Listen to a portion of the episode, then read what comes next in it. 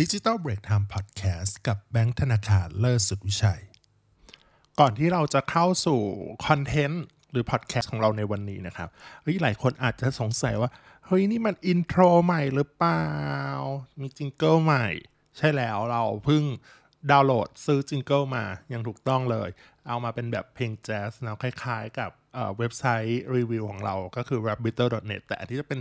jingle แบบสนุกสนุกนิดนึงอะไรเงี้ย ก็ใครชอบหรือไม่ชอบยังไงก็บอกได้เนาะซึ่งของเก่าเรารู้สึกว่าเออตอนนั้นเรามือใหม่เนาะก็หยิบอะไรก็มาใส่ได้ก่อนก็ซื้อมาแหละอ่าซื้อมาอย่างถูกต้องเนาะอะไรเงี้ยแต่ว่าพอเรารู้สึกเอ้ยมันก็สนุกกับการตัดต่อแล้วก็อัดเสียงดีเหมือนกันนะเออก็เลยเราเออเอามาใส่ดูเหมือนกันโอเค เราจะมาเข้าถึงคอนเทนต์ของเรานะครับเอ่ออินฟลูเอนเซอร์หรือ KOL เนาะ เขามีวิธีสร้างรายได้ด้วยวิธีอะไรบ้างทำอย่างไรที่จะช่วยให้หาเงินได้อย่างสม่ำเสมอสำหรับอินฟลูเอนเซอร์กับ KOL โอเค เราจะมาพูดถึงว่า เออว่าอินฟลูเอนเซอร์กับ KOL อะ จริงๆนะ โดยปกติแล้วอะ มันสามารถเป็นอาชีพได้จริง ๆ เป็นสร้างรายได้ได้จริง หลายคนอาจจะแบบสงสัยว่าเฮ้ยอินฟลูเอนเซอร์ KOL สร้างรายได้ได้จริงไหมก็บอกต้องบอกว่าจริง แต่เฉพาะคนที่แบบมีชื่อเสียงมาก ๆ ในระดับหนึ่งแล้วเนาะ แต่คนที่ชื่อเสียงน้อย คนติดตามน้อยเนี่ยรายได้ก็จะน้อยลงตาม แล้วก็ไม่ค่อยมั่นคงนะครับอันนี้ต้องบอกเลยว่าในมุมมองของคนทั่วไปอะนะว่าอินฟลูเอนเซอร์หรือ KOL เนี่ยก็มีรายได้ที่สูง ซึ่งต้องบอกว่ายอมรับว่าเป็นเป็นข้อเท็จจริง ข้อเท็จจริงบางส่วนละกัน อืมคนที่มีอินฟลูเอนเซอร์เออที่มีชื่อเสียงและกระดังมาก ก็จะมีแน่นอนมีงานเข้าแบบเยอะแยะมากมาย รายได้ก็ แปรผันตามความความดังละกัน ความมีชื่อเสียง แต่ว่าถ้าเป็นอินฟลูเอนเซอร์ที่ยังไม่ดังอะเนาะค่าจ้างแบบต้องพูดกันตามตรงว่าจะต่างกันค่อนข้างลิบลับ เราในฐานะอดีตคนเคยทำเอเจนซี่อย่างเงี้ยเราก็เคยไปดีลกับเอ่อ KOL หรืออินฟลูเอนเซอร์เชื่อไหมแบบคน follow แบบตอนนั้นที่แบบคนดัง ๆ ปัง ๆ อะไรเงี้ยค่าโพสคลิปอะ เออโพสคลิปไม่ใช่โพสคลิปสิเขาเรียกว่าทำคลิปทำคอนเทนต์เงี้ยสามสี่แสนเนี่ยปกตินะ อันนี้แค่แบบปกติเออแต่คนที่แบบไม่ได้ดังมากก็จะมีแบบอ่าลูกค้าที่เขาอยากจ้างอะไรนะ micro influencer ใช่ไหมที่แบบคนติดตามแบบหมื่นสองหมื่นคนอะไรอย่างเงี้ยค่าแบบค่าเขาเรียกค่าทำคอนเทนต์อะก็หลักพันอะประมาณแบบสี่สห้าพันก็มีอะไรอย่างเงี้ย เออ คือเรียกว่าโหมันต่างกันแบบ ลิบอะเออเขาเรียกว่าต่างกันค่อนข้างเยอะมาก ๆ อืมแต่ว่าต้องบอกก่อนว่า ไม่ว่าจะเป็นอินฟลูเอนเซอร์หรือ KOL ที่เอ่อทั้งมีชื่อเสียงแล้วก็มีชื่อเสียงมากกับมีชื่อเสียงน้อยเนี่ยต่างมี pain point เหมือนกัน pain point ในที่นี้ก็คือเอ่อเรื่องของความสม่ำเสมอของรายได้เนาะเพราะว่างานแต่ละอย่างมักจะเป็นการจ้างแบบรายครั้งเนาะในบางเดือนหรือว่าบางจังหวะของชีวิตอะก็จะเขาเรียกว่าไม่ได้เยอะน้อย แล้วบางเดือนก็จะมาก หรือว่าก็เรียกว่าแทบทำไม่ทันก็คือ มันไม่สม่ำเสมอเหมือนมนุษย์เงินเดือนอะอ่าต้องต้องใช้คำอย่างนี้เนาะอะเราจะมาเปิดเผย จริงๆไม่อยากเปิดเผย ไม่ใช่ไม่เรียกเปิดเผย ต้องเรียกว่าเป็นวิธีการหารายได้ของอินฟลูเอนเซอร์แล้วก็เอ่อ KOL โดยทั่วไปเนาะว่ามีอะไรบ้าง ซึ่งอันเนี้ยมีจริงอยู่ประมาณ 5 วิธีหลักๆ อันนี้เรารวบรวมมาจากกันแบบว่า ไม่นับรวมประเภทแบบเออผลิตสินค้าขายเองเลยอะไรเงี้ยคือเป็นแบบการ แบบจ้างทำคอนเทนต์อะไรอย่างเงี้ยล้วนๆนะประมาณนั้นเนาะข้อแรกก็คือ รับจ้างทำคอนเทนต์รายครั้งในช่องทางของตัวเอง อันนี้เป็นวิธีที่แบบพื้นฐานที่สุดละที่หลาย ๆ คนก็เห็นกันบ่อยๆนะว่าเเขาเรียกอะไรลูกค้าเนาะจ้างอินฟลูเอนเซอร์ในการผลิตคอนเทนต์อย่างใดอย่างหนึ่ง เพื่อโปรโมทสินค้าหรือบริการครับก็เมื่อทำคอนเทนต์เสร็จอินฟลูเอนเซอร์เนี่ย ก็อะไรจะ publish หรือเผยแพร่คอนเทนต์ในช่องทางของตัวเอง โดยมี tie-in ของแบรนด์มีอะไรอย่างเงี้ย โดยเป็นการจ่ายเงินจ้างเป็นครั้งครั้งไป ซึ่งรูปแบบเนี้ยก็จะคิดราคาเป็นแบบง่าย ๆ เลย basicคิดเป็นราคาต่อจำนวนคอนเทนต์ ราคาก็เมื่อเรามาเขาเรียกว่าอะไรเป็นราคาที่ต้นทุนค่อนข้างสูงนะ เมื่อเราแบบ เพราะเป็นการจ้างหลายครั้งอะเนาะสำหรับเขาเรียกว่าอะไร แบบจ้างเรียกว่าถ้าเป็นจ้างแบบคนเดียวอะไรเงี้ยเราจ้างเป็นครั้งๆเนาะเอ่อซึ่งแบบเนี้ยมันมีให้เห็นโดยทั่วไปค่อนข้างเยอะพอสมควร อันนี้อาจจะแบบไม่ใช่ว่าเป็นจ้างเฉพาะทำคอนเทนต์นะบางทีมีแค่สำนักข่าวอะไรเงี้ยมีแบนเนอร์แบบโพสแล้วก็มีแบนเนอร์แปะ อันนั้นก็จะเป็นด้วยเหมือนกัน อันนั้นก็จะอาจเป็นรายครั้ง หรือเป็นแบบข้อต่อไปก็ได้อ่าข้อที่ 2 ก็คือรับจ้างทำคอนเทนต์แบบเหมาหรือเป็นรายเดือน ในช่องทางของตัวเองเหมือนเดิมเนาะจริงๆไม่อยากใช้คำว่าเหมาขนาดนั้นเออซึ่งใช้คำว่าเป็นรายเดือนน่าจะโอเคกว่าเนาะซึ่งมักจะทำเป็นสัญญาในระยะที่ยาวขึ้น เช่น รายเดือน 3 เดือน 6 เดือน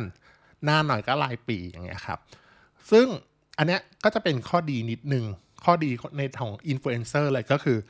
อินฟลูเอนเซอร์สามารถวางแผนทางด้านการเงินของตัวเองได้ในระยะเวลาหนึ่งเลยเนาะเพราะว่ามันจะมีเขาเรียกอะไรรายได้เข้ามาอย่างต่อเนื่อง แบบสมมติทำสัญญา 6 เดือนปุ๊บ ด้วยเงินสมมติ 20,000 บาทต่อเดือนทำกี่คลิปอะไรเงี้ยอินฟลูเอนเซอร์ก็จะรู้เลยว่าอ๋อฉันจะมีรายได้อย่างอย่างแน่นอนไปแล้วถูกปะหกเดือนต่อจากนี้ข้างหน้าด้วยเงินสองหมื่นเนี่ยก็เรียงรับเจ้าอื่นได้อยู่อะไรอย่างเงี้ยแล้วก็เป็นผลดีต่อทางฝั่งลูกค้าหรือฝั่งผู้ว่าจ้างด้วย ก็เพราะว่าการจ้างแบบ เหมาในระยะเนี้ยระยะยาวเนี่ยก็คือที่เป็นรายเดือนต่อสัญญาไปอะไรอย่างเงี้ยครับ ก็จะมีมักเออเขาเรียกอะไรกำหนดชิ้นงานต่อเดือน เช่นในหนึ่งเดือนคุณต้องโพสทั้งหมด4คอนเทนต์นะ อาจจะเป็นรูป 3 คลิป 1 อะไรอย่างเงี้ยก็แล้วแต่คือมันอยู่ที่ตามตกลงกันตั้งแต่แรกกับจำนวนเงินนะเนาะเมื่อเขาเรียกอะไรเมื่อหารจำนวนเงินอะต่อรายคอนเทนต์แล้ว ก็จะถูกกว่าแบบแรกที่จ้างเป็นรายชิ้นอ่า ก็อันเนี้ยอย่างที่บอกก็คือเป็นข้อดี แล้วก็จะเป็นเขาเรียกอะไร ข้อดีเมื่อกี้บอกข้อดีของฝั่งอินฟลูเอนเซอร์ไปแล้วนะว่ามีรายได้สม่ำเสมอ แล้วก็รายได้ของฝั่งลูกค้า ก็จะเป็นค่าจ้างเนี่ยเมื่อคิดในเขาเรียกหารต่อจำนวนแล้วเนี่ยก็คือราคาจะถูกแบบปกติอ่าก็ยังมีข้อดีอีกอย่างหนึ่งบางทีอะเขาเรียกว่าอินฟลูเอนเซอร์เมื่อโดนจ้างเหมาอะไรเงี้ยเนาะก็จะอย่างที่บอกคือมีการทำสัญญาแน่ๆอ่า แล้วก็จะเป็นเงินที่แบบก้อนใหญ่พอสมควรเนาะเมื่อรวมกันอะบางทีอาจจะมีเพิ่มเงื่อนไขนิดนึงทางฝั่งแบรนด์ ก็อาจจะมีนะใช้คำว่าอาจจะบางเจ้าอาจจะมี เช่นไม่สามารถรับงานจาก competitor โดยตรงได้ อันนี้เราจะเห็นแบบเขาเรียกว่าอะไรอะอินฟลูเอนเซอร์ที่เป็นสายไลฟ์สไตล์ซึ่งเขาเรียกไลฟ์สไตล์ในที่นี้คือ สามารถรับงานโปรโมทได้ได้ค่อนข้างเยอะ คือแบบอของประเภทนี้มาของอีกประเภทหนึ่งอะไรอย่างเงี้ย แต่ถ้าเป็นสมมตินะ ถ้าเป็นอินฟลูเอนเซอร์ทางด้านแบบเครื่องสำอางแต่งหน้าอย่างเงี้ย ถ้าเราจะใช้ของแบรนด์นี้แล้วรับแบรนด์นี้เดี๋ยวมันก็เหมือนเราแบบเขาเรียกอะไรตัดรายได้ของตัวเองอะถูกปะส่วนใหญ่ก็จะไม่ทำกัน ซึ่งมันขึ้นอยู่กับว่ามันขึ้นอยู่กับการคุยกันนะว่า โอเคจะรับแบรนด์ competitor ได้ไหมอะไรอย่างเงี้ย มันขึ้นอยู่กับหลาย ๆ อย่าง หรือก็ตัวอินฟลูเอนเซอร์เองด้วย แต่ว่าอย่างที่บอกไปข้อ 2 เนี่ยก็คือดีทั้งคู่เลยดีต่อทั้งอินฟลูเอง ดีต่อทั้ง ผู้จ้างด้วย ต่อมาข้อที่ 3 นะครับ ก็ยังคงเป็นการรับจ้างทำคอนเทนต์เป็นรายครั้งอยู่ แต่อันเนี้ยเปลี่ยนไปแล้วคือไม่ได้ลงช่องทางตัวเอง แต่ไปลงในช่องทางของลูกค้า เออ อันเนี้ยหลายครั้งเลยเนาะที่เราอินฟลูเอนเซอร์เคยเห็นไหมเขาเรียกว่าเขาเรียกเขาเรียกก้าวข้ามการทำคอนเทนต์ในช่องตัวเองที่เราเคยเห็นก็เรียกว่าน่าจะเรียกว่า collab เอ่อ collab กันนะเนาะไปออกช่องลูกค้าเลยอย่างเงี้ย ทางฝั่งอินฟลูเอนเซอร์เองก็ได้รับค่าจ้างส่วนใหญ่ก็จะเป็นรายครั้งนะครับเป็นที่รู้จักข้อดีของอินฟลูเอนเซอร์ตรงนี้ก็คือเขาเรียกขยายฐานชื่อเสียงไปยังของทางฝั่งแบรนด์ด้วย ก็คือบางทีแบรนด์อะเดี๋ยวนี้แบรนด์ก็พยายามทำตัวเองเป็นครีเอเตอร์ในระดับหนึ่งเนาะก็แบบมันเอาคนนี้มา collab กับช่องตัวเองนะนั่นนู่นนี่อะไรอย่างเงี้ยทางฝั่งเขาเรียกอะไรทางฝั่งอินฟลูเองก็ได้รับเป็นที่รู้จักเพิ่มขึ้น หรือฐานแฟนคลับเพิ่มขึ้น จากคนที่ติดตามแบรนด์เนาะ ส่วนกลับกันทางแบรนด์ก็ได้ผลประโยชน์จากการใช้ชื่อเสียงของเหล่าอินฟลูเอนเซอร์เนาะในด้าน awareness เช่นให้คนมาติดตามที่ช่องตัวเองมากขึ้น เพราะว่าเราเอาอินฟลูเอนเซอร์ใช่ไหมมาลงที่ช่องของแบรนด์เองอย่างเงี้ยแน่นอนฐานผู้ติดตามจากเหล่าอินฟลูเอนเซอร์นั้นก็จะตามมาด้วยเนาะแล้วก็ได้ด้าน awareness แล้วก็มักจะได้รับเรียกว่าอะไรสิทธิ์ในการลงโฆษณาค่อนข้างอิสระ หมายความว่าเพราะว่าอย่าลืมนะว่าลงทางช่องของลูกค้านั่นหมายความว่าลูกค้าก็สามารถมีสิทธิ์ที่จะสปอนเซอร์ใช่ไหมบูสต์โพสถ้าลง YouTube ก็ยิงแอดไปเลยเพิ่มวิวอะไรอย่างเงี้ยเออนี่ก็ช่วยได้ง่ายขึ้นด้วยอะไรอย่างเงี้ยครับอืมอันนี้เรามักจะเห็นเนาะจริงๆ ค่อนข้างเห็นบ่อยแล้วอะอันนี้ถ้าเราเออชื่อแบรนด์หลายๆคนก็น่าจะรู้จักอยู่แล้วก็คืออย่างอย่าง Netflix อย่างเงี้ย ก็ Netflix ของประเทศไทยก็จะเชิญแบบคนเล่าเรื่องเก่งๆ มามาเล่ามาอะไรอย่างเงี้ย เยอะพอสมควร หรือว่าเมเจอร์อะไรพวกเนี้ยครับ ก็จะเอาคนที่รีวิวหนังเออมาอย่างเงี้ยแม้แม้กระทั่งสมัยก่อนก็จะเป็นแบบว่าเอาคนพวกเซ็นทรัลหรือเดอะมอลล์อย่างเงี้ยก็จะเอาดาราอินฟลูเอนเซอร์แบบมาเดินที่ห้างเหมือนถ่ายเป็นไลฟ์สไตล์อะไรเงี้ยก็มีค่อนข้างบ่อยเนาะต่อมาข้อที่4เนาะอินฟลูเอนเซอร์เนี่ยสามารถ หารายได้จากช่องทางการโปรโมทผ่าน affiliate marketing เนาะเฮ้ยหลายคนอาจจะสงสัยว่า affiliate marketing คืออะไร affiliate marketing ก็คือการแบบเหมือนอารมณ์เหมือนเป็นนายหน้าครับเมื่อเราทำคอนเทนต์รีวิวสินค้าต่างๆ หรืออะไรอย่างเงี้ยแปะลิงก์ให้สั่งซื้อสินค้า แล้วมีคนสั่งซื้อสินค้านั้นจริงๆเนี่ยนั่นก็คือจะเป็นรายได้ของอินฟลูเอนเซอร์คือเขาตัวแพลตฟอร์มเนี่ยก็จะแบ่งรายได้ส่วนหนึ่งมาให้ทางอินฟลูเอนเซอร์ตามที่ ตกลงกันไว้นะครับ โดยจริงๆแล้วโดย Affiliate เนี่ยมันมีหลักการง่ายๆอยู่ 3 ขั้นตอนเนาะก็คือขั้นตอนแรกคือเจ้าของแบรนด์ หรือเจ้าของสินค้าเนี่ยก็จะให้ค่าคอมมิชชั่น ถ้าสินค้านี้ขายได้ให้ส่วนแบ่งเท่าไหร่ โดยมักจะกำหนดเป็นเปอร์เซ็นต์เนาะแล้วก็จะมีข้อที่ 2 คืออขั้นตอนที่ 2 คือตัวกลางช่วยจัดการระบบ ตรงเนี้ยเมื่อให้ค่าคอมมิชชั่นมาแล้วเป็นเปอร์เซ็นต์เนาะ มันก็จะมีการคำนวณรายได้แอปผ่าน affiliate marketing เช่นตัวกลางส่วนใหญ่ที่เราเห็นนะ รู้จักกันในนะปัจจุบันนี้ก็คือ Shop Shopee Lazada ใช่ไหมอ่าแล้วคนที่เป็นสุดท้ายเนี่ยขั้นตอนสุดท้ายก็คือจะเป็นอินฟลูเอนเซอร์แล้วก็บุคคลทั่วไปเนาะที่จะเอาลิงก์มาโปรโมทถ้าขายสินค้าได้ ก็รับส่วนแบ่งจากค่าคอมมิชชั่นตรงนั้นๆอ่าเฮ้ยบางคนอาจจะสงสัยว่าเฮ้ยแล้วเราทำ affiliate marketing เนี่ย มันถูกจำกัดเฉพาะสินค้า e-commerce หรือเปล่า ต้องบอกเลยว่าเฮ้ยมันไม่ได้ถูกจำกัดแค่สินค้า e-commerce ที่ซื้อขายบนแพลตฟอร์มเท่านั้นเนาะแต่จริงๆแล้วมันค่อนข้างมีเยอะเลย ในส่วนของประกันการเงินสินเชื่อ บัตรเครดิต และอื่นๆอีกมากมาย พวกนี้คือเยอะแล้วก็หลายคนอาจจะไม่รู้ว่ามันทำ affiliate marketing ได้ด้วยเนาะอันนี้บอกก่อนว่า ตัวผู้ผู้พูดเองเนี่ยครับอ่าคนนี้ผมเองเนี่ย ก็คือเขียนรีวิวแล้วก็ทำ affiliate marketing ไว้เช่นเดียวกันเนาะอย่างที่เราบอกไปแล้วว่าเราทำเว็บไซต์เกี่ยวกับรีวิวสินค้า บริการบัตรเครดิตอะไรพวกเนี้ยการเงิน ในเว็บไซต์ชื่อว่า rabbiter.net เนาะแนวโน้มคนอ่านเนี่ยปัจจุบันเนี้ยก็พูดตามตัวว่าค่อนข้างดี แล้วก็เยอะขึ้นเรื่อยๆ แล้วปัจจุบันนี้เราก็ขยายไปยังพอดแคสต์ใน YouTube อะไรอย่างงี้ด้วยเนาะแล้วก็เขาเรียกว่า พอเราทำตรงเนี้ยปุ๊บเนี่ยเมื่อเรารีวิวปุ๊บเนี่ยคือเรา ก็จะเอาลิงก์ตรงเนี้ยเนาะเขาเรียกไปแปะไว้ในเว็บไซต์ หรือแปะไว้ใน description ถ้ามีคนสั่งซื้อจากตรงเนี้ยเนาะก็เราจะได้ค่าคอมมิชชั่นจากตรงนั้น หรือว่าไปสมัครสมาชิกสมัครบริการบางอย่าง อันนี้กระซิบจะเรียกไม่เรียกกระซิบกระซิบบอกก่อนว่า เฮ้ยรายได้ค่อนข้างโอเคนะเราได้มาเนี่ยถ้าถ้าแบบคือรายได้เป็นหลักหมื่นเหมือนกัน แบบตัวเองก็ตกใจว่าเฮ้ยฉันทำตังค์ได้หลักหมื่นจากตรงนี้เลยแล้วเนี่ยอะไรก็ตอนแรกคือ คิดไว้ว่า อ๋อเอาไว้เขาเรียกว่าอะไรอะไว้ไว้หารายได้ขำๆไว้แบบจ่ายค่า hosting กับค่าโดเมนพอแล้ว แต่เอาเข้าจริงอุ๊ยจ่ายได้จ่ายได้หลายรอบอยู่อะไรอย่างเงี้ยเออซึ่งส่วนตัวเนาะอันเนี้ยคือเราไม่ได้สมัครกับ Shopee Lazada โดยตรงนะเพราะว่าเราไม่ค่อยอีคอมเมิร์ซขนาดนั้นนะแต่ว่าเราอะสมัครไว้กับเอ่อ AccessTrade เนาะเป็นแบบ affiliate marketing ที่ค่อนข้างใหญ่ในประเทศไทยเหมือนกันเนาะครอบคลุมหลายสินค้าหลายบริการ แล้วก็ใช้งานได้ ง่ายด้วย คือเขาเหมือนเป็นตัวกลางเนาะแล้วส่วนใหญ่ในนั้นก็มีให้เราเลือกแคมเปญหลายแบบมาก คือมีตั้งแต่อย่างที่บอกไปอะพวกสินค้าแบบอีคอมเมิร์ซหนึ่งใช่ปะแล้วก็จะมีพวกที่ non e-commerce อย่างประกันอย่างอะไรอะการเงินใช่ไหมสินเชื่อ บัตรเครดิตโอบัตรเครดิตเราแบบมีเยอะเราก็เลยแบบรีวิวบัตรเครดิตค่อนข้างเยอะอะไรเงี้ยถ้าสมัครมีคนสมัครแล้วสมัครผ่านเราก็ได้ค่าส่วนแบ่งตรงนั้นอะไรอย่างเงี้ย เออถ้าใครอยากสมัคร Access Trade เนาะเราก็ทิ้งลิงก์ไว้ให้ใน description เนาะลองไปสมัครกันได้ ซึ่งอันนี้บอกไว้ก่อนว่า